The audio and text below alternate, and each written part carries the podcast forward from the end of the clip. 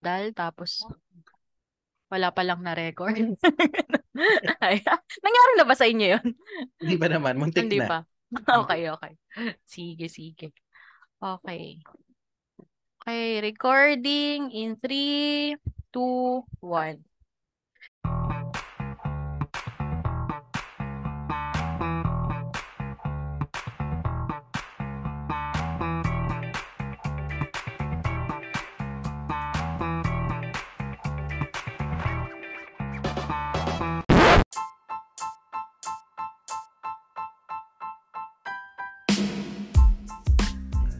You are now listening to MJ's Bubble, sharing you stories of life experiences, day to day lives, and blow by blow accounts of the latest chismes done Chicadora style by your friendly Daldalera host, Jade. That's me.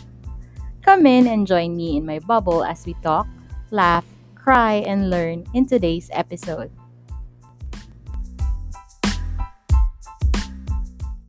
Hello everyone. Hello Bubble Mates. Welcome to episode 95 of MJ's Bubble. My name is Jade and I'm your friendly Daldalera host and as always, I hope you are okay wherever you are in the world. Weekend na! At dahil dyan, tama ng trabaho, private life naman. O di ba sana all? Sana lang walang tawag beyond office hours, no? O kaya yung mga nag-PPM using yung social media, no? Kundi magdedemanda ako. Ayun. At akala mo naman, may pambayad tayo ng abogado, no? Pero dahil wala naman, nag-invite na lang tayo ng abogado. So, he is one of the four hosts of Barbeshies. Let's give it up for Attorney JP.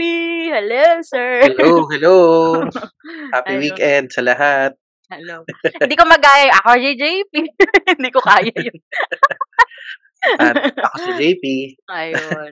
Hindi ko kaya. Sir, kumusta naman po? Sir talaga. Okay naman, ito, parang last, ngayon lang ata, no? Today lang yung talagang full day na parang di umulan. Oo, oo, oo. After Two total weeks. of nine Oo. days, Oo. I think na dire-diretso ang ulan. Mm, Hala, mm, sorry mm. MJ. Cut ba ako? Okay lang. Okay lang, hindi naman. Hindi naman. Tuloy lang. Ayan, so mga nine days yung ulan natin and nagkakamustahan nga kami nitong si MJ kasi Oo. ah, magkalapit lang kami ng vicinity. So sabi na, ano, kamusta dyan sa ilog natin sa labas? swimming pool. Swimming pool kasi kami dito eh. Sa inyo, swimming pool. Yung part namin, ocean na. Ocean na. Ayun. So, yun, naglimas. Alam naman ng mga listeners namin, natin yan, na naglimas ako. Nasa nabanggit ko yan doon sa episode 93. So, So, yun, no, yun. napakalakas nung, nung mga nakaraang araw na ulan. Oo. Even my car, nasira siya actually. Pinasok siya ng tubig sa loob. So, pinagawa ko pa siya. Hindi ko na pansin kasi three days kong hindi ginagamit. Pagpasok ko sa loob, baha na yung ilalim niya. Kasi, yung loob, kasi pumasok sa goma yung ulan. So, Mm, sa medyo has- Pero, thankful pa rin. I mean, Oo. um, Oo. mas marami Maraw naman na ngayon. malala yung nangyari. So, di ba? Mm-mm. Mm-mm. Oo, at least. At least tayo mareremedyohan pa. Uh, Makakaya ng linis, makakaya ng paggawa. Yung iba kasi mas mas grabe yung nangyari. well, lalo na yung mga na-traffic, no? So, Mm. mga nasa NLEX ngayon o yung mga Mm, nakaraang araw, kung nakikinig kayo ng mga podcast, yun yung perfect time. Two hours na still. Oo. Exit. Yan. Mga kailang episode na kayo dyan. ano ba dapat ilang pakinggang podcast sa tingin mo, Sir ano, Attorney JP? dahil nandito tayo sa show mo, sa'yo muna, MJ's Bubble. Di ba? And then, pag natapos nyo na, saka kayo pumunta sa Barbeshies. Ayun, ang galing. Parang Andun bayad. din si MJ sa, sa last three episodes namin, mapakinggan nyo siya. Oo Um, nga. go to Spotify lang, pakinggan nyo ang Mm. Barbeshies. Either kung lawyer kayo or hindi, for Oo. sure matutuwa kayo sa mga pag-uusap namin doon. Totoo naman yan. Totoo naman yan. Ako ang living proof dyan. Kasi ako yung nagre-recommend, nagre-represent pala nung Apple demographic ng, ng listeners nila. Ayun. So, Saka si, si MJ yung ano, living proof na pinapakinggan at kinakausap namin yung mga listeners namin. ayan. Tama naman. Madalas Totoo ko yan. pag-uusap tong si MJ kasi sa boss ko sa work eh. Grabe. Ibig sabihin ko na ako kadaldal. Sabi naman, oh, dinox na ako agad eh. Dahil dyan. Pero may tatanong muna ako. Pag, pag weekend ba, naka-private life mode na rin ba ang mga abogado?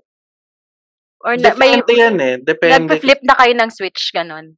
Depende yan kasi sa practice mo eh. If Ah, okay. if private practitioner ka, ah dapat pero minsan may mga kliyente na alam mo yan, nagtatanong pa rin during the Mm. weekends. Kung nasa private corporation ka naman, most likely oo. Ayan, kasi you follow the corporate life eh. Kung nasa government service ka, um, oo, dahil hindi government hours, pero minsan, lalo na kung nasa local government ka, hindi naman natatapos yung trabaho pag weekend. So, Mm-mm. depende rin talaga sa practice kung Mm-mm. ano yung magiging ano, estado ng weekends mo. Mm.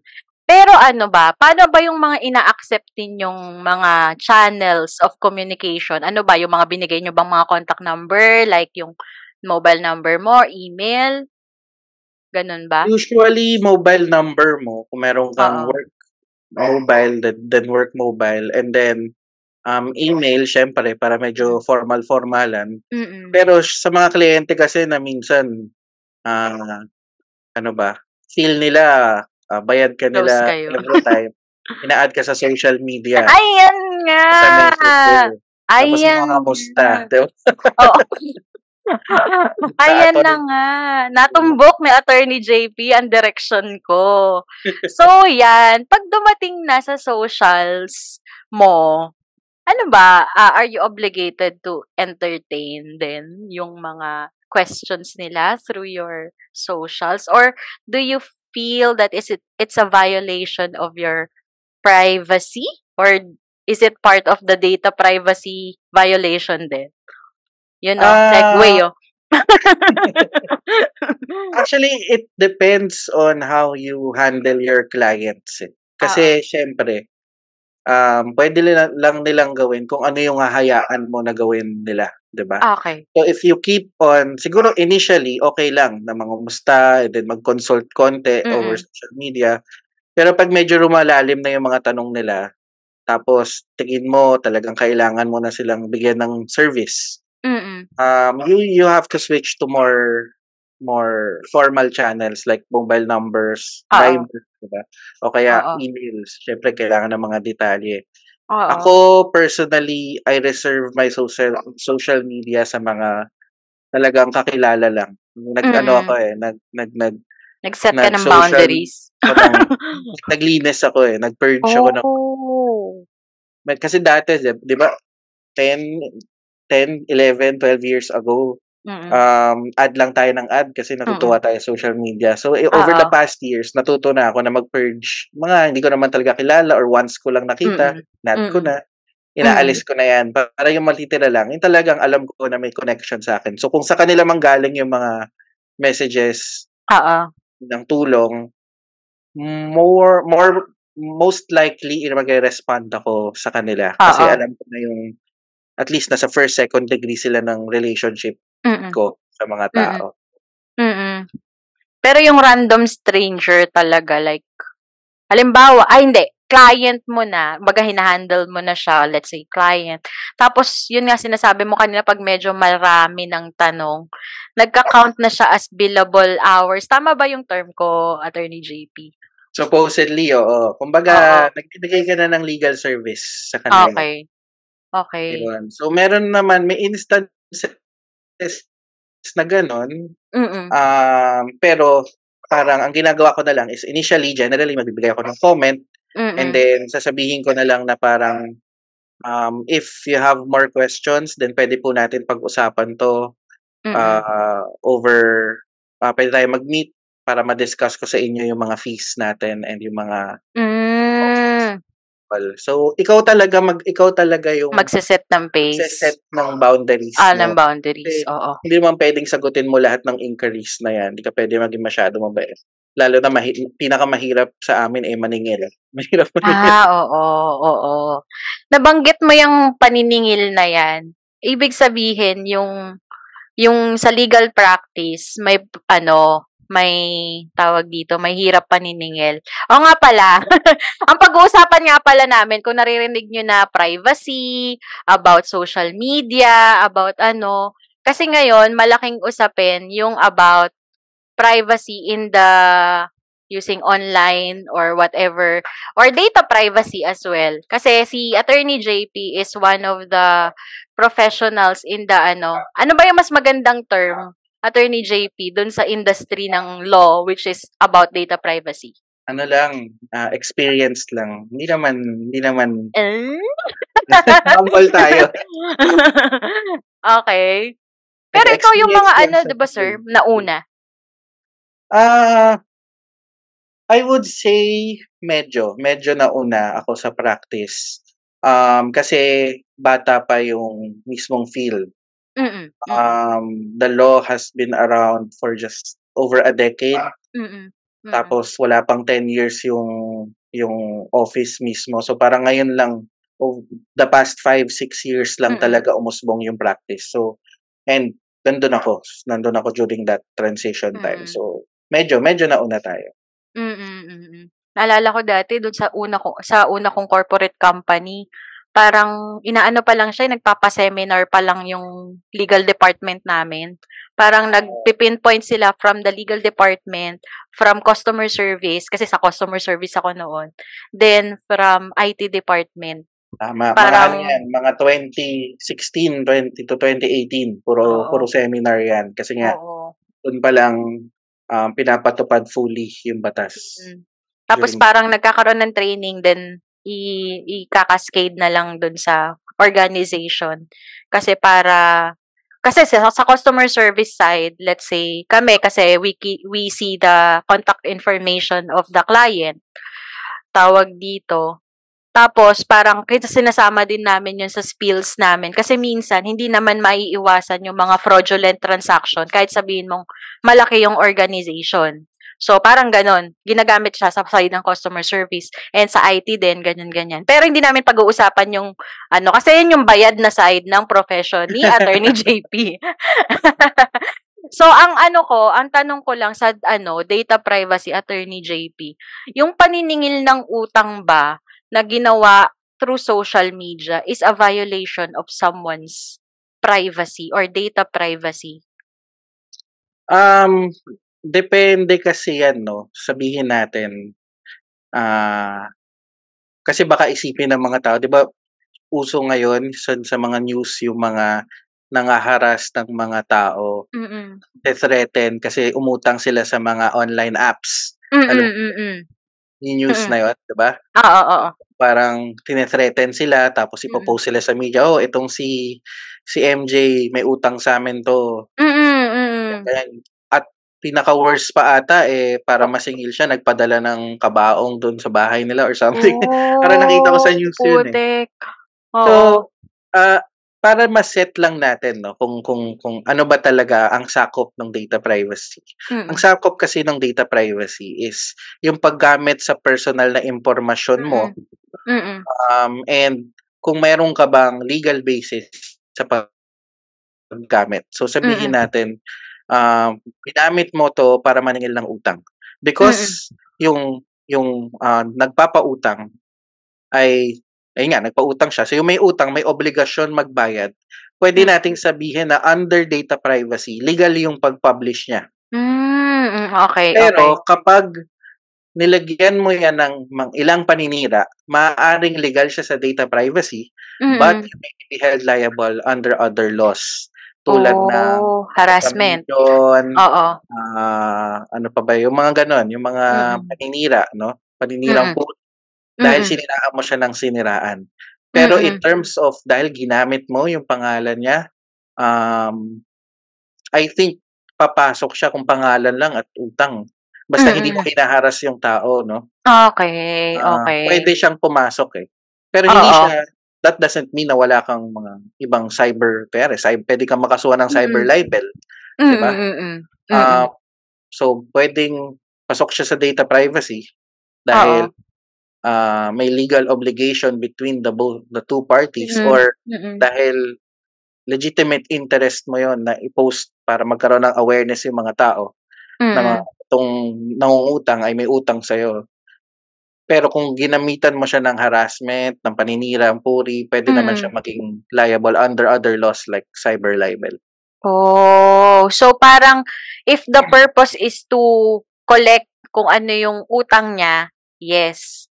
Parang sinabi ko, Oo. halimbawa, "Oy, magbayad ka ng utang mo," gano'n. Mm. Pero 'pag sinabi mong, "Oy, buha ka ng ganito, magbayad ka ng utang mo." Sabihin Ano-ano mo, pa? "Oh, itong ano, itong, ah, itong si MJ pamilya 'to ng mga Oo, yun. mga ganyan." Oo, oo, oo, Yan. balasubas, gano'n. Oo, Ano ka pwede na, foul ka na. pwede ka na makasuhan nun, I think. Oh, oh, So, puwede. hindi necessarily kasi sabi nga natin, yung data privacy, ah, nung nung umusbong kasi yan lahat ng tao, hindi mo puwedeng gamitin yung yung mga yan, may data privacy ngayon. Mm, It's mm. not necessarily true na hino-hold niya even yung mga gano'ng instances 'no. Mm, mm. To operationalize it, ibig sabihin para mapagana mo yung batas, kailangan tignan natin lahat ng aspekto nito. So, tignan natin yung purpose, tignan natin Mm. bakit gina bakit ginawa, bakit Mm. ginamit. Meron bang, ah, basis sa batas yung paggamit niya ng pangalan mo, yung Mm, mm. pag-publish niya ng pangalan mo para makasingil. Mm, mm. Pero siyempre kailangan natin i-balance yan sa, s under under data privacy kasi usually kailangan pinipili mo yung least intrusive o kaya yung pinaka hindi nakakaapekto sa privacy ng tao na na na way para for example makasingil ng utang. Hmm, mm. So ngayon iba-balance mo yan. Puwede Mm. mo bang ma-achieve yung purpose mo without posting it on social media? Oh.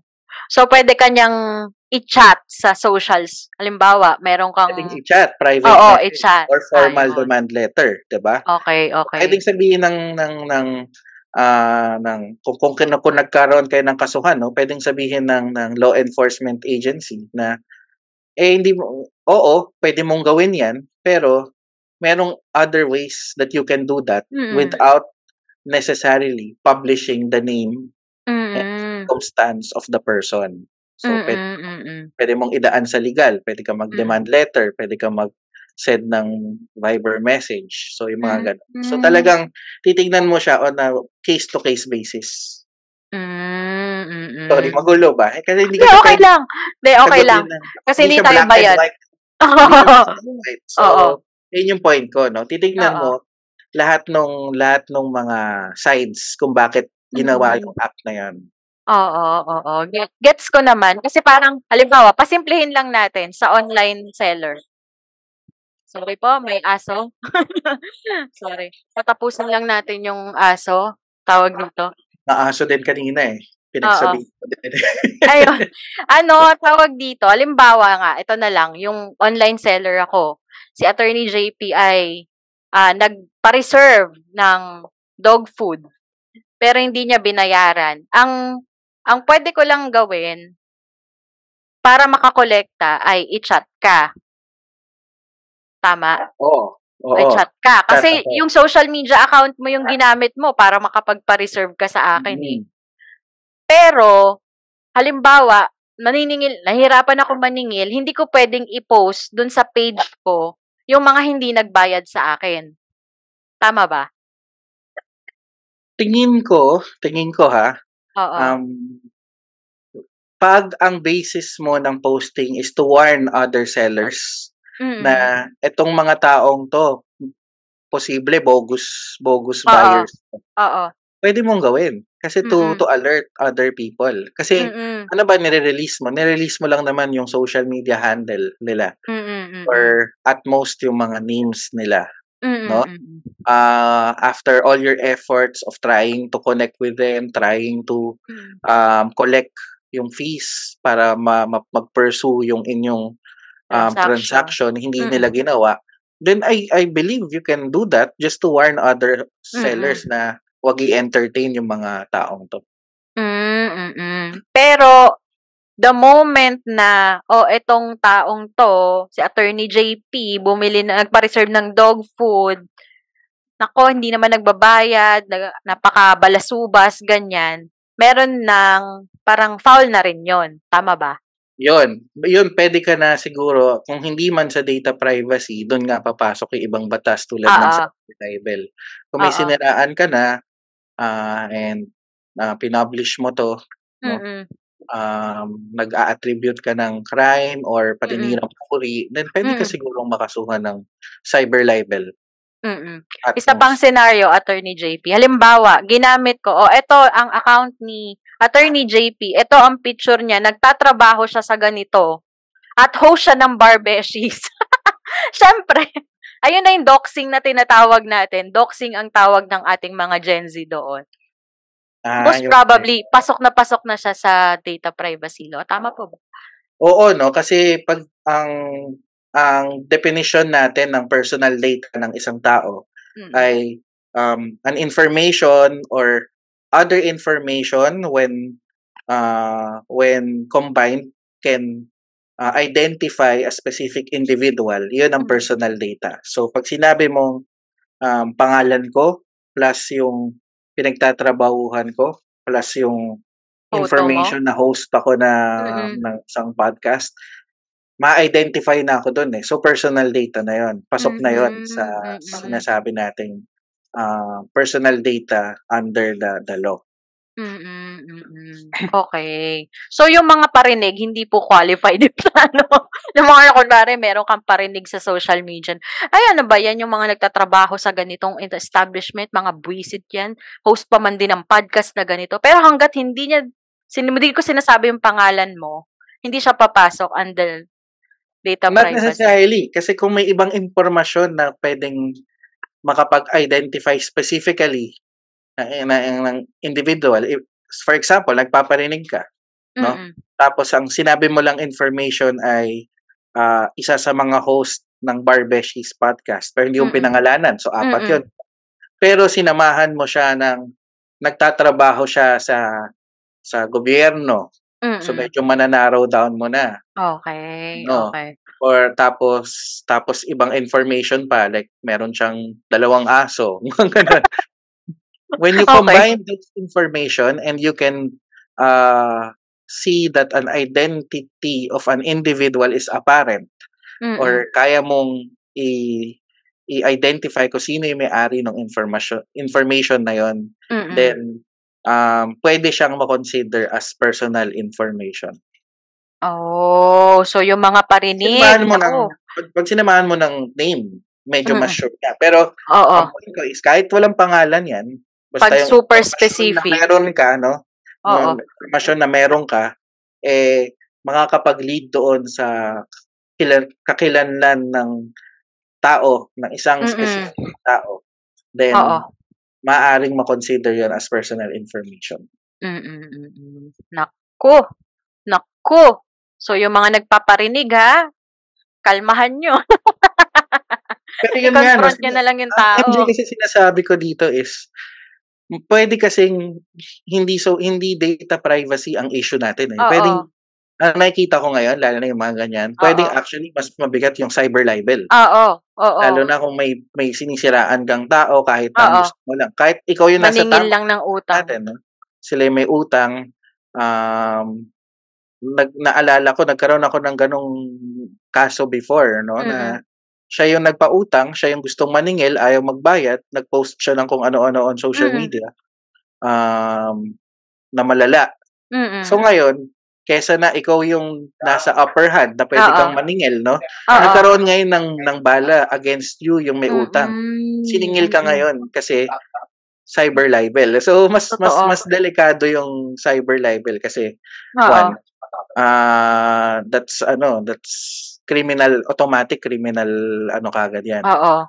The Penalties. intent eh, no? Oo, The oo. intent din kasi. Okay. Nako.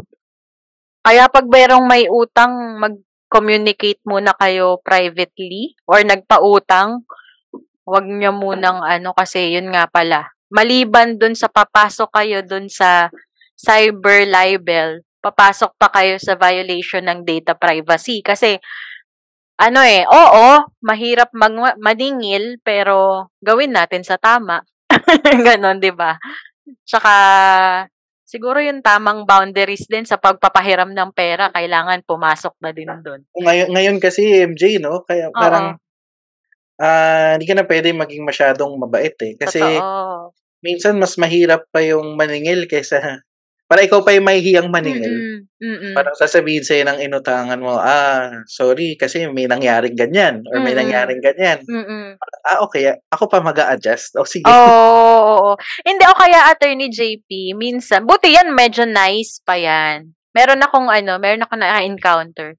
Hindi ka naman makatulog. Ganon. Parang ganitong amount lang, di ka makatulog. O saka ano, saka parang Pagigil. sasabihin sa'yo na, oh, 500 lang naman, kala mo naman ikamamatay mo. Oo, di Nakita ba? mo, nagbabakasyon somewhere, yung may utang sa'yo.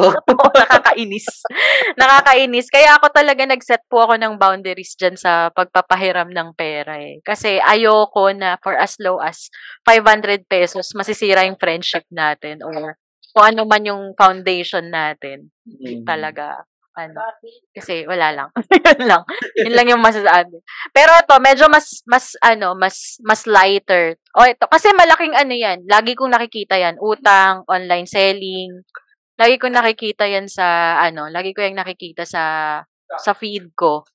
Tapos tawag dito, number two, kung familiar ka dito, nagpa-Facebook ka ba, Attorney JP? Mm. Nagpa-Facebook ka ba? So, inabutan mo yung trend na yung nagmumukhang Koreano yung mga tao. Yung meron silang parang profile or na, sa AI to eh, Face sa swap. AI. Face swap ang tawag. Oo. Ah, face Oo. app pala, face app. Oo, tas mukha silang Oo. mga Korean idols, ganyan. Mm. Pero kasi 'di ba, for you to have for you to um makapag-generate ng ganun, you have to use your login details sa Facebook. Mm-mm. Mm-mm. May impact ba 'yon sa data privacy mo?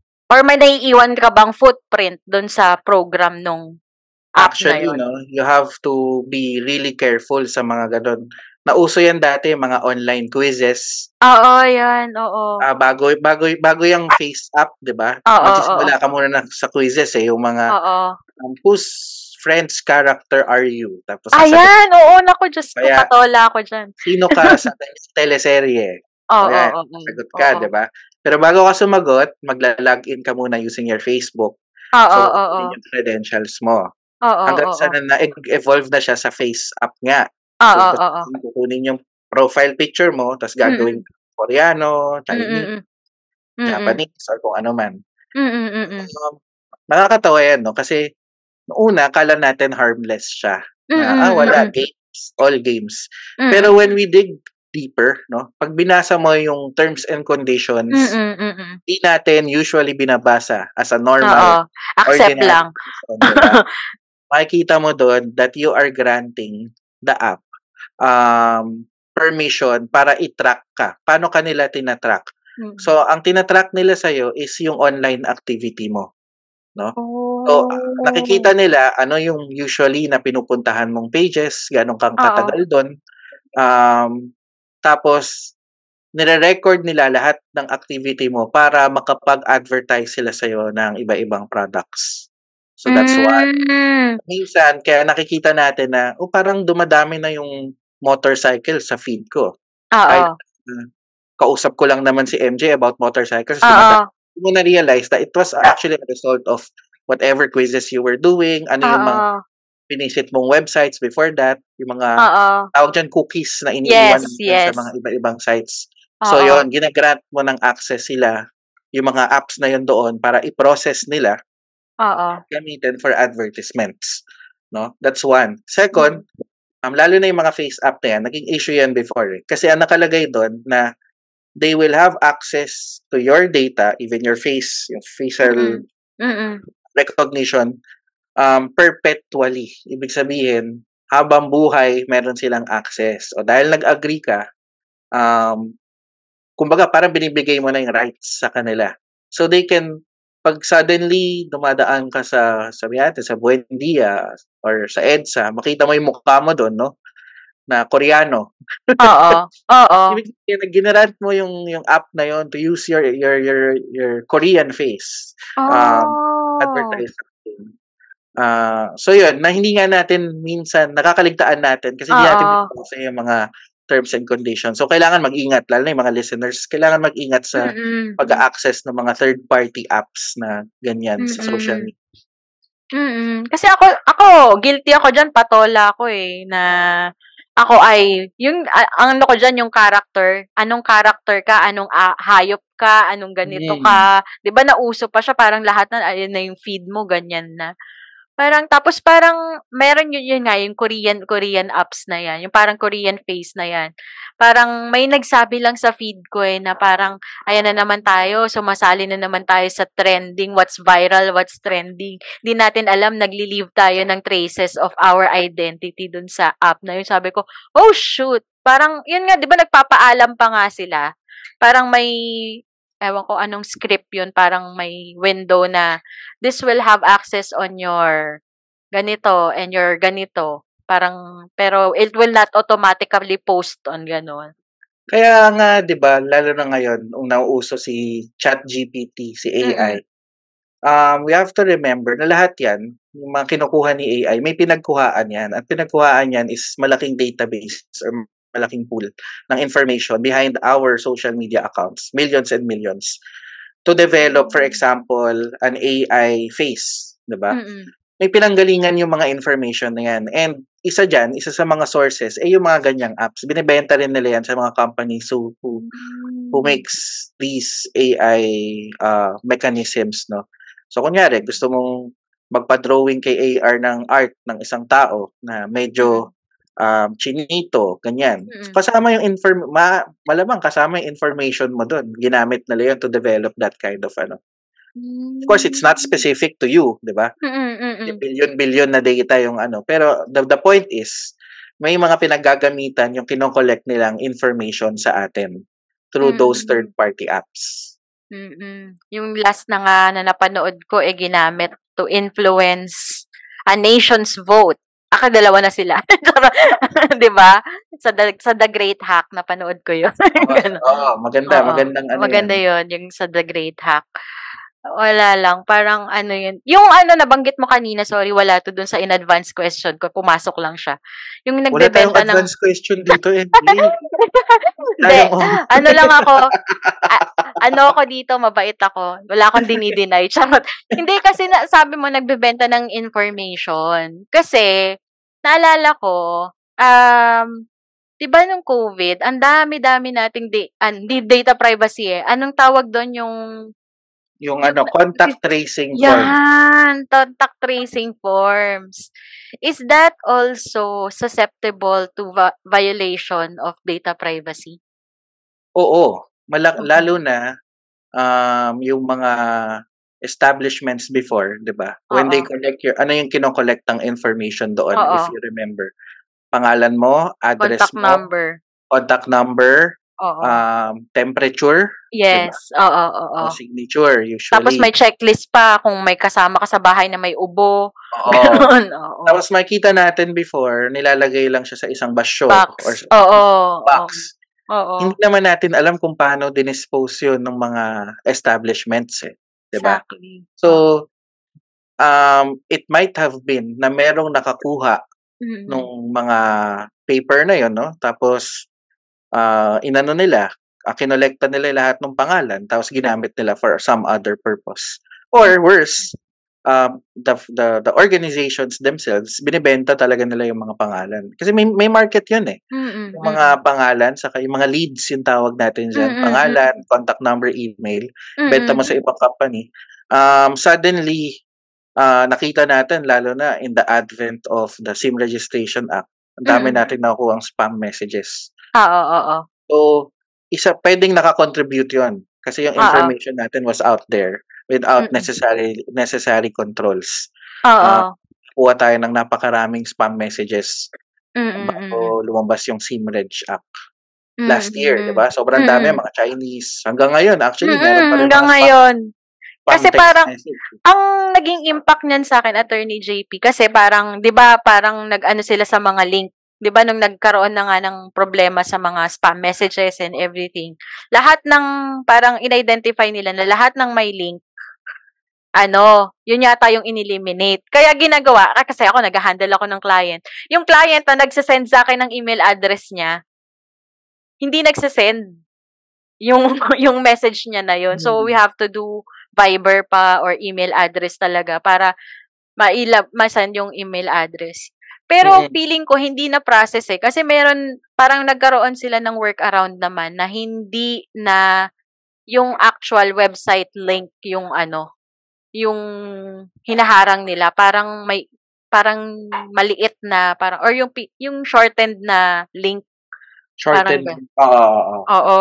So, parang hindi na filter out ng networks yon So, parang wala rin. wala rin. Hindi, that's, that's one thing, no? If your Oo. information is out there, um, ah hindi na hindi natin control kung paano siya gagamitin. And what's more concerning is that um, for every one step that we do to Mm. fight against this these monsters, no? Mm-mm. 10 steps ahead sila. Meron silang workaround parate. Mm-mm, mm-mm. Um, ngayon, nakikita natin, medyo nabawasan yung spam messages, pero may pumapasok na mga international numbers on WhatsApp. Oo. True. True. Ganda Oo. pa din, Lagi mga ah, part-time work. Oo. Lazada HR, Echos. Ganun. Oo. So, because yung technology natin, um, umuusbong, doble, triple, quadruple yung pag, pag ano ng mga ganyan, mga hackers, yung mga um, masasamang loob. Oo. Oo. Oo. And that's how powerful it is to have uh, that amount of data. No? Isipin Mm. natin, pangalan ko lang naman yan, number ko lang naman yan. Mm-mm. Isama mo yan sa libo-libo, milyon-milyon na mga pangalan at ah, at mobile number, gold mine yan para sa mga companies na, lalo na Mm. yung mga ganyan, yung mga Mm. gusto talaga kumuha ng masama. No? Send sila ng, ah, on, on 1,000 links na send niya, meron yan at least 10 na makiklik or at least 20 na makiklik niyan. So, meron pa din silang victims. Kaya kailangan ingatan natin yung, alam natin paano ingatan yung sarili nating information. Ta- ito na, last na, pero seryoso pa rin. Sabi ko, hindi ba yan, pero seryoso. Anyway, kasi yung, di ba yun nga, um, sabi mo nga, ganun ka-importante, hindi lang siya basta pangalan mo, hindi lang siya basta number mo, you're giving them license to make fraudulent uh, transactions. Um, yung ganyang klaseng information ba, as simple as your name and your number, pwede ka bang gumawa siya ng uno- unauthorized bank transactions? Um, hindi siguro limited doon, pero pwede nila lalo na yung mobile number, pwede Mm. pwede tawagan niya ng isang magpapanggap na taga for Mm. example Paymaya or ay sorry nagbanggit ako. Ex- Okay lang, example okay ng lang. bangko, Oo. oh, 'di ba? Ah, magpapanggap sila, nakuha nila yung name mo saka yung mobile number mo tapos magpapasend sa through GCash or through Oo. some other link na Oo. for processing fee or kung Oo. ano man, no? So, pwede, pwedeng may may gumamit niyan para lalo na ngayon, um pag yung pag mapakinggan mo yung mga scammers na ganyan, sobrang professional sounding na nila eh. Kaya ka nilang paniwalain. Worse kung meron pa silang other information. For example, alam nila yung middle name mo, alam nila yung pangalan ng nanay mo. Usually, yan yung mga security questions natin. So, pwedeng Mm-mm-mm. log in ka na nila tapos lolokohin ka nila to give you uh, for you to give them yung mga OTP, mga ganyan. Mm-mm-mm-mm. Hi! Nag-enjoy ka ba sa episode? Pero break muna ha. Napollow mo na ba ako sa Spotify? Aw, thank you! Pero, pero, may hingin pa akong pabor. Kindly rate me naman ng 5 stars para naman ganahan ako at tumaas yung self-esteem ko para maging consistent yung content ko. So yun, palambing na lang ha. Maraming salamat. Back to the episode. Anyway, eto last na. Kasi 'di ba tayo may may pagka ano tayo eh ah, ma-post na yung generation natin. Hindi lang naman generation ng mga bata. Yung 'di ba yung let's say plane ticket. Nandun yung minsan yung pangalan mo, yung destination, ganyan ganyan. Minsan may lalo sa mga plane tickets, 'di ba may QR doon. Can that be accessed at ano, parang ga- magamit sa ano. You'd be surprised, no? Um, most of the QR codes, kapag tinapat mo yung camera mo, may link ka talaga makukuha eh. May, may mapupuntahan kang link Oh. To get more Mm. information from you. So, makikita na yung, ayun nga, flight details mo, Mm-mm-mm. plan mo, um, worst kung may passport number dyan. Wala naman Oo. ata. Pero no, hindi Oo. natin alam kung ano yung nasa QR talaga na yun. So, mabuti na nag-iingat tayo when we post things Mm-mm. like that. Um, ito lagi ko sinasabi sa lecture ko. Merong case before, 2007, 2008 pa siya. Uh, prior to the Data Privacy Act. Uh, nakapasa isang teacher sa PRC. Sobrang proud niya. Mm-mm. Pinost niya online yung ID Lisensya niya. Oo. lisensya niya. One day, nagising na lang siya, may utang na siya. Sa, may sinisingil siya ng utang na Oh marami. my God. Pala, nagamit yung kanyang identity, yung number, yung card number, pinalitan lang Mm. siguro yung picture para maka, makapag-process ng utang. Loans. Ng Oo. loans. So, ganun. Ganun yung effect nun. Kapag binigay mo yung personal information mo, worse kung meron kang pinost na mga sensitive like mga Mm. government IDs, Mm-mm. Um, kaya kailangan ngayon mas nag-iingat tayo sa mga pinopost natin. Mm-mm. Ah, I think ngayon nga mas ano pa na kahit sa pictures tignan mo eh kung ano yung mga post mo kung may picture ng bata diyan, Oh, aray ko, sakit Diba? nun. nasa background lang, lalo na kung yung post mo eh hindi naman relevant dun sa background. Oo. Pwedeng alisin natin or something like that. So, ah hindi natin kasi rin alam 5, 10 years um, from now kung nasan na yung yung technology. So, pwedeng pwede na um, because of the those information, yung mga pangalan mo, yung mukha mo, binigay mo, um, pwede siyang magamit to some other means. Eh. Lalo na, isipin mo, um, deep fakes. Kunyari, deep fake. Balik tayo sa face app. Mm-mm. So, yun, no? Yung mga deepfakes ngayon, nakakita tayo ng mga videos ni Tom Cruise na hindi pala si Tom Cruise. O kaya ah, si Queen Elizabeth dati na sumasayaw na hindi naman siya. Oo. Kasi nga, ganun kaganda na yung technology ngayon. May nakikita ko nagsistream siya ng Mobile Legends pero si Jackie Chan yung mukha niya eh. Alam mo yun? Grabe. Hindi natin alam kung hanggang saan, kung hanggang saang extent magagamit yung technology. So it's better na ngayon pa lang, ingatan na natin kung ano yung mga ibibigay nating information Tama. publicly or um, dun sa mga apps na ganyan. Mm, naku, Diyos ko, gusto ko na i-private yung Instagram ko. Panay pa man din ako selfie. Nadala ako. Oh my God. Napaka... ah, wala, may self-realization ako agad dito sa episode na to. yeah, kala ko ganun lang siya. Dati kasi ganun lang talaga. Kahit Oo. naman ako, Di ba? From time to time, dati, lalo na sa 10 years ago, nung bago pa lang yung social media, share Mm. your life eh. Kung baga, Mm-mm. post mo yung picture mo. Ngayon, ah, isipin mo na talaga kung ano yung mga, Mm-mm. saka ano Kasi- yung mga din mong apps.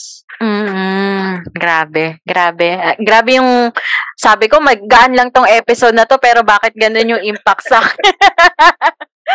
Ayun. Diyos ko. Gusto ko mang i-further ang ating discussion kaso baka sigilin na ako ni Attorney JP. Oo.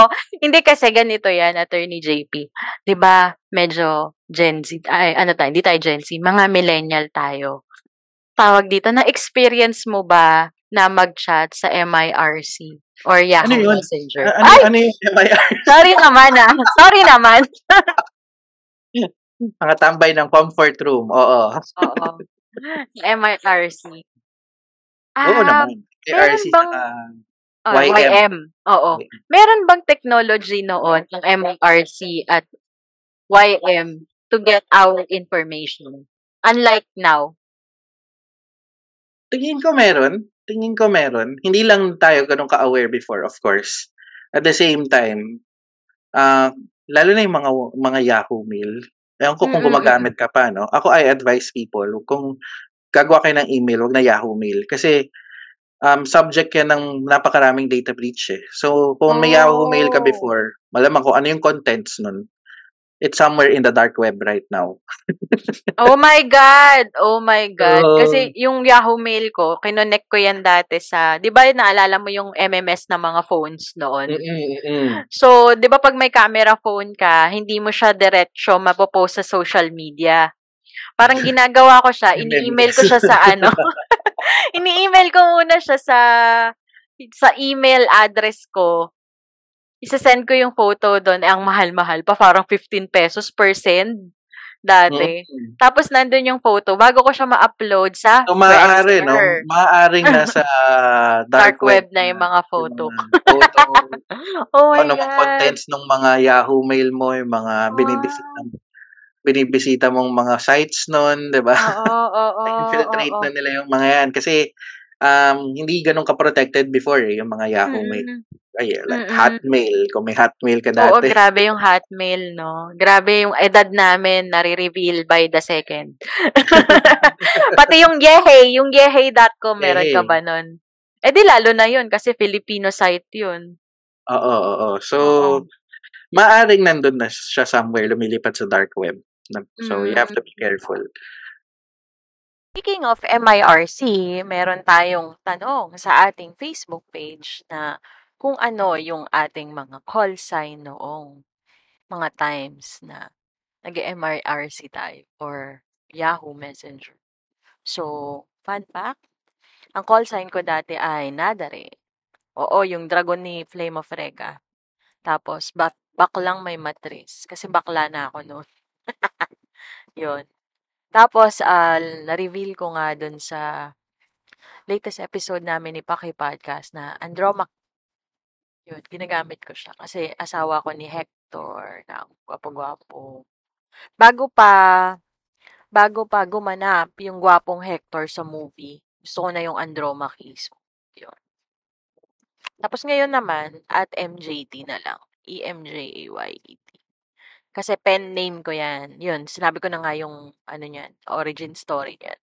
Tapos pen name ko siya pag nagsusulat ako ng mga tula ko. Or whatever. Basta pag nagsusulat ako. Then yun, naging handle ko na nga siya everywhere.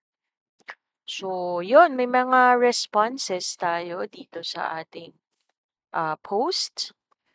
Simulan natin kay Ma'am Leonie. Si Ma'am Leonie daw ay si Kulasa Cordapia.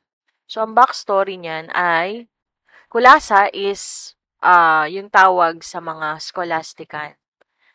Pero kasi, ang sabi niya, Feast of Saints ko, yung birthday niya. So, nalaman lang din niya yun. Naging coincidence lang daw yung, ano, scholastican siya. Yun. Yung Cordapia, hindi ko alam. Pero feeling ko pet name sa kanya to ng lola niya. So, yun. Salamat, Ma'am Leonie. Tapos si Mr. Rex Biglang Awa from Sydney, Australia. Yung kanya daw ay Is No Good, tsaka Batang Malaya. So, ano daw ang backstory? Feeling aktivista daw siya. Kahit nung elementary pa. Feeling ko nagmakibaka makibaboy din si ano, Sir Rex. So, hello, hello. Hello dyan sa Sydney, Australia. So, next up is Kevin Gorospe from San Diego, California. Oy, medyo international ang ating episode, ang ating comment section. So, si Kevin Gorospe is Black Knight. Myster at saka yung Mysterious and Noble Knight. Tapos ano daw ang konteksto nito?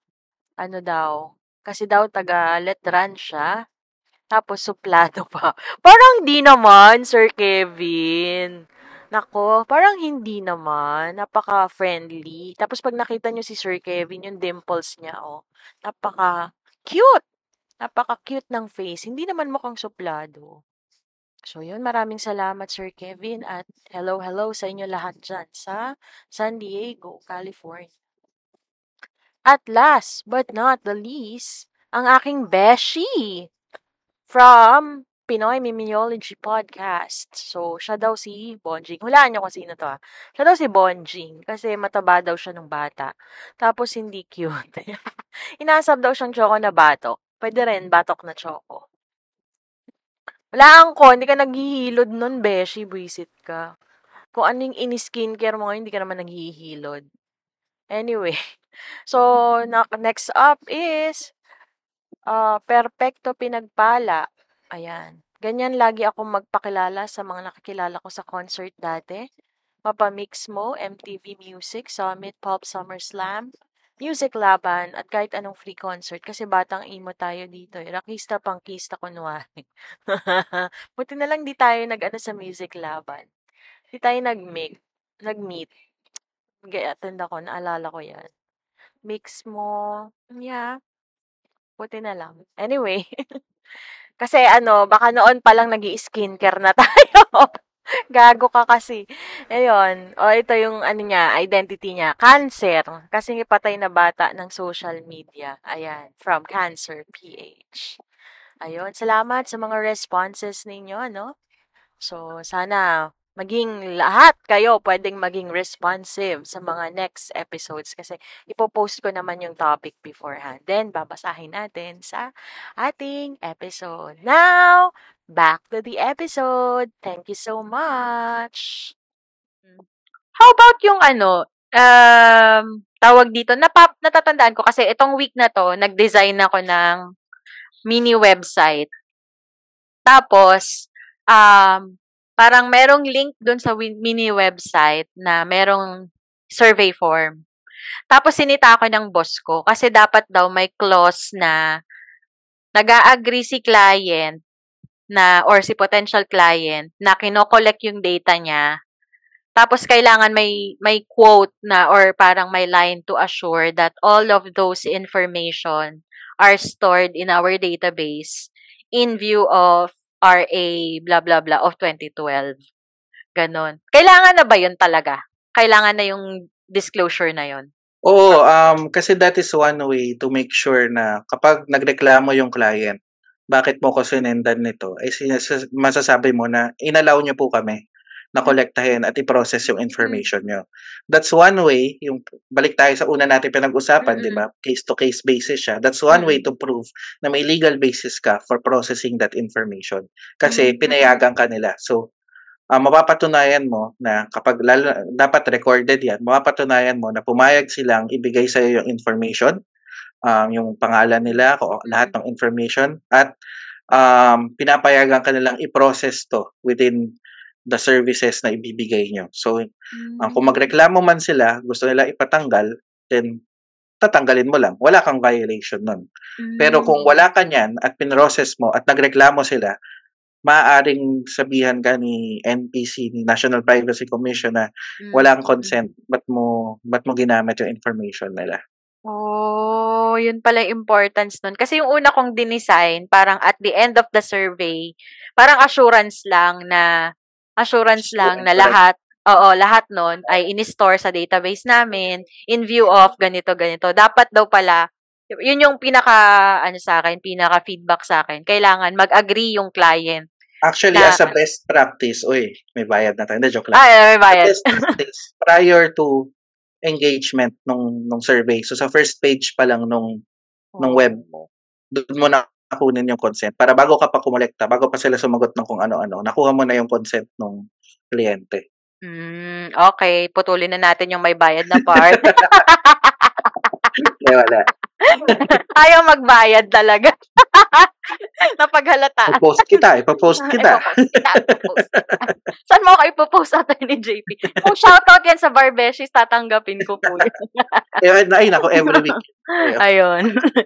Ayun. So, kung may mga ano, kumbaga hindi hindi ako konti lang yung na-consolidate kong questions eh. Pero kung may mga tanong kayo, yung mga hindi bayad na portion ng data privacy, ah uh, pwede kayong mag-reply doon sa ating question dito sa magiging uh, tawag dito, show notes ng ating episode para ma-forward natin kay Attorney JP. Tapos may sarili silang episode niyan sa Barbeshies. Oo, oh, kung, kung malay mo nasagot ko na pala somewhere. Oo. Oo. Um, Ulitin follow, na lang nila. yung, yung podcast din namin. Oo. Oo. Maganda rin kasi yung ano, maganda yung content kasi ni Barbeshies eh.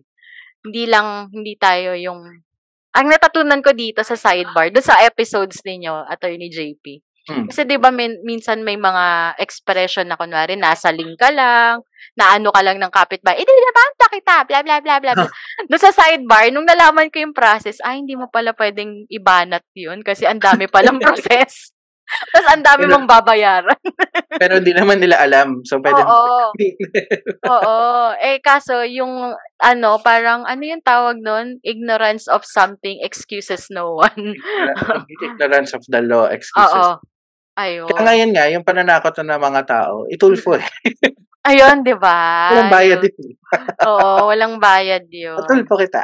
Papatulpo kita. Question. Is papatulpo kita invasion of anything? Or cyber libel? Um, mahirap sagutin eh. Kasi Oo. actually, yung mga napapatulfo, meron talaga silang ginawa. Mm-mm. Um, is it an invasion of... It's not para sa akin, personal lang to ah. It's not an invasion of privacy per se. Mm-mm. More of an invasion of a pro- of the legal process. Mhm. Kasi 'di ba? Louder. Kasi mambabatas si Senator no. Si, um I know na ginagawa niya yan as a public service. Oo. Pero meron tayong tamang proseso, para Proseso. Mm-mm. and the mere fact that you are using that no in the guise of public service pero at the same time ang laki naman ng hinahakot mo na pera. Content din. content no? Ah buti sana kung totoong nabibigay natin Oo. pabal- nabibigay niya pabalik. Oo. So, siguro naman meron siyang mga ginagawa para i-block yun sa mga tao no? Pero ah, mas malaki pa rin tingin ko yung nakukuha niya for for for himself. Mm-mm. in doing that kaya nga Mm. siya nagkaroon ng pera para tumakbo sa Senate hindi ma- hindi mura ang pagtakbo sa May mga nakalap na funding eh. so it's, it's using it's using uh those content and Oo. information of other people uh, for your own gain. Uh, depende Oo. na lang kung paano niya binabalik. Kung may mga naniniwala na naibabalik naman niya sa public service, then well and Mm-mm. good. Uh, But at the same time, yun nga, meron naman tayong mga legal processes. So it's Mm-mm. frustrating sometimes to see people na mas may tiwala sila sa Tulfo brand of justice Yes. than our legal justice system, especially me as an officer of the the court. Of diba? the court. Yan. Ay, na, ano, ito na naman ako. Nainggit na naman ako. Nainggit na naman ako. Ayun. So, ayan po si Attorney JP ng Barbeshies. Balita ko, Attorney JP, may podcast daw kayo. Tingnan natin, promote natin, baka sumikat. Sorry, ganun eh. So yun, kung, kung interested kayo sa mga legal nuggets na actually hindi naman, pagchichikahan lang ng tatlong medyo baguhan na abogado tungkol Uy, sa... apat na kayo. Ay, apat, sorry. apat na bago ang abo. Hindi kasi yung baguhan tatlo. Si Oo. Noel, matagal na siya. Nailusot. Laban, laban, nailusot. Pata abogado, no, about kung ano yung mga nangyayari around and um, yung mga legal aspects nun. Saka yung legal profession from law students to anong buhay sa law school, Mm-mm. pagbabar, at Mm-mm. buhay abogado. Makinig kayo Mm-mm. sa Bar Beshies. You can follow us on Spotify. After nyo makinig kay MJ, Mm-mm. ah, pakinggan nyo yung episodes namin. Nasa ano na kami? Ano ba? 60? Episode 64. 64 na. Ito ni Ayun. MJ. Tatlo doon ay ano, yung 62 to 64 nandun ako. Nagke-epal. MJ. So, like I said, no, kinakausap, we interact with our listeners um, Mhm. sa abot ng aming makakaya to the point na kung kung tulad ka ni MJ, eh may invite ka, pwede ka ma-invite sa podcast recording namin. So, Oo. yun. ah, Tapos makakaano kayo, makakapapakainin nila kayo ng, ay papainumin nila kayo ng ng tamang kape. Tapos, papakainin Papakainin nila nila. kayo ng Coraline's Brookies. May extended sponsorship pa. okay lang yon Okay lang yun. Ayun, ah, Naging Spotify friend ko na din si ano eh, si Miss, si Miss Follow Jade. nyo kami sa ano sa sa Instagram usually we reply naman doon Mm. at Barbeshies. At Barbeshies. Bawal ng legal advice, may bayad. Oo, yun nga. May bayad. May bayad yun. Nakalimutan ko din. Natawa ako minsan. Hindi, ano ko lang, kasi may incident. Tapos, gusto kong i-validate yung nalalaman ko sa process. Pero hindi ko sila binigyan ng konteksto. Ayun, walang kahit isang nag-reply sa kanila sa Gets ko naman. Gets ko naman. My bad, my bad. Sin- sinita ako ni Attorney Noel. eh. Sabi niyang ganun. Huy, so pag mga kami kahit na Oo. kinakausap namin kayo, Oo, walang kasi walang exception. bayad na yan. Oo, oo. Hirap-hirap ng buhay ngayon. Oo, totoo, totoo. Hindi, ano ko lang, ang, eto lang, ay ano ko lang, inex- nag-explain eh. Hindi, hindi kasi may alam ako sa procedure. Kaso nga lang, syempre, hindi naman ako officer of the court. So, hindi ko alam kung tama yung nalalaman ko. Ayun. Yun. Yun lang. Yun lang yung ano ko doon. Pero yun nga, sinasabi ko sa inyo, napaka-responsive ng barbeshies. Tapos, wag lang talagang legal question kasi may bayad yun. Ganon. Pag may questions kayo about gusto nyo mag-law school, Oo. interested kayo, or Oo. anything, ayan, tumutulong kami. Marami na kaming binigyan ng advice. Mm-mm. Ah, lalo na kung pipili ng school, sinasabi Mm-mm. namin ano magagandang school at bakit Lyceum to. or law school. Oo. Oo. Um, yun, malibigyan ng Oo. okay, may study tips. Yan. Oo, oo. Bigyan kami ng mga ganyang tips. Oo. Teka, may hirit pa ako. Teka, oo nga pala, ah, open ba kayo for collaborations, Attorney JP? Yes, just message us doon sa Bar Beshies page. Of course, if Oo. time permits. Okay, mga ganito, pa isa-isa sa amin, gusto yung hugutin. Oo. Oo. Hindi kasi question, kasi maraming napakapakinig nung episode namin. Tapo, na, ah, episode natin. Tawag dito. Tapos na-amaze sila. Kasi syempre, may stereotype din ng mga tao ah, sa mga abogado eh. Tapos napakinggan nila, uy, ang saya din pala nila, no? parang harutan portion din daw. So, parang, syempre, ino-open natin yung gates for collaboration. Kaso sabi ko, hindi nyo pwede silang durug-durugin, no? Kasi baka mamaya. yung ganun. Ayun, yun lang. Ah, nag-a-adjust naman kami kung anong gusto nyo, kung anong iba to sa amin. So, Oo. flexible naman. Kung durugan ang gusto nyo, eh, madali na. madali naman mag-adjust ng character para dyan. Oo, oo, oo. Ayun, yun lang, yun lang. Kasi baka, ano, Ginagawa May nilulu- sa court yun eh, di ba? Nagkikipagdurugan kami. So, totoo. Parang, All the more. ibang side naman pag, ano, pag podcast eh. tama, tama, tama. Kasi meron akong gina, ano eh, meron akong ginagawang sabong ninyo eh, nurses versus lawyers. si Tagay Talks, the nurses. Kasi meron silang content about the bar exams. Kasi bakit daw Mm. ganon yung preparation, ganon yung hype, ganon yung parang media media coverage about the bar exams and as compared sa other professions. Ah, totoo ayun. naman. Totoo Oo. naman. Medyo glorified. Mm. I think we discussed it din na isa sa Oo. mga, I don't know, faults din siguro yan ng No. profession na masyado siyang glorified. Kaya kung ikaw yung nagtitake, parang pag bumagsak ka, medyo mas masakit. Oo. Eh, may Oo. media coverage and all. Oo. Oo. Glorified niya. So, Pero kung gusto mong mas mapano, ma, ano, pakinggan yun, pakinggan mo yung bar exams, ano nila, content nila. Kasi pinagsasabong ko nga kayo. sige, tingnan natin. Tingnan. maganda, maganda, maganda. Kasi parang, si MJ. oo. Actually, ah gagawin ko nga yan. Balak kong gawin yan. Collaboration between three podcasts. Tapos, sabong talaga siya. Ayun.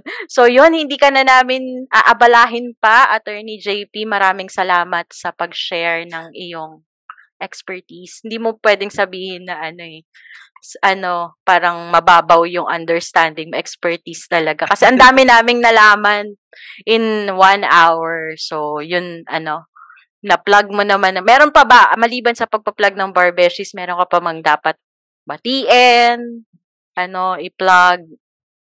Ah, Wala naman. Ah, batiin ko yung aso ko. aso ko. O yung mga co-host mo naman, batiin mo naman, Attorney Yeah, JP. kaya na nila yun. The joke lang. O sige na nga. Na, Oo. Para napilitan lang. Bati ko po. Nandito na po ako sa MJ's podcast. Ah, Attorney Choi, Attorney Lay, Attorney Noel. Oo. Naunahan ko po kayo. eh, pero thank you, thank you um, for inviting me. Mm. Ah, yun nga, bawi na rin namin kasi wala rin naman bayad yung guesting mo sa Ano amin. ba? Ano So- ba?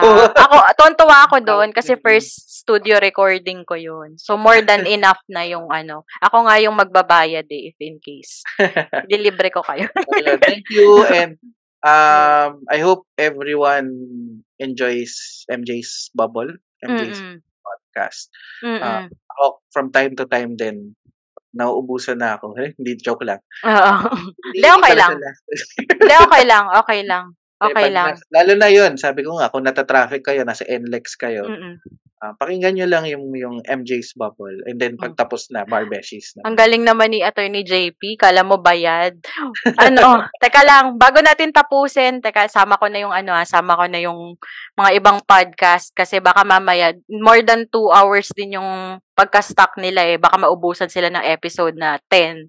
Tsaka yung episode ng mga, ng podcast nyo. So, ah pakinggan nyo rin yung ating brother and sister podcast like Machong Chismisan, Architalk, Semi-Safe Space, Paki Podcast, Kitlo- Kislot Chronicles, Barbeshies, kung nasan si Attorney JP, 3040 Podcast, Buhangin Brothers, Lady Bosses, Kage Space, Back and Forth, Back Trip, Elitistang Weibo Podcast, Cool Pals, Basurans, also known as Raw and Real, Please Pause Podcast, Zero Hour Discussions, Tayo Podcast, The Courtroom, na last 24 hours, 25%, bawal titulo dito, Istoryahe, Tagay Talks, which is soon makakasabong ng Barbeshies, Norem Podcast, at yung Pinoy Memeology Podcast.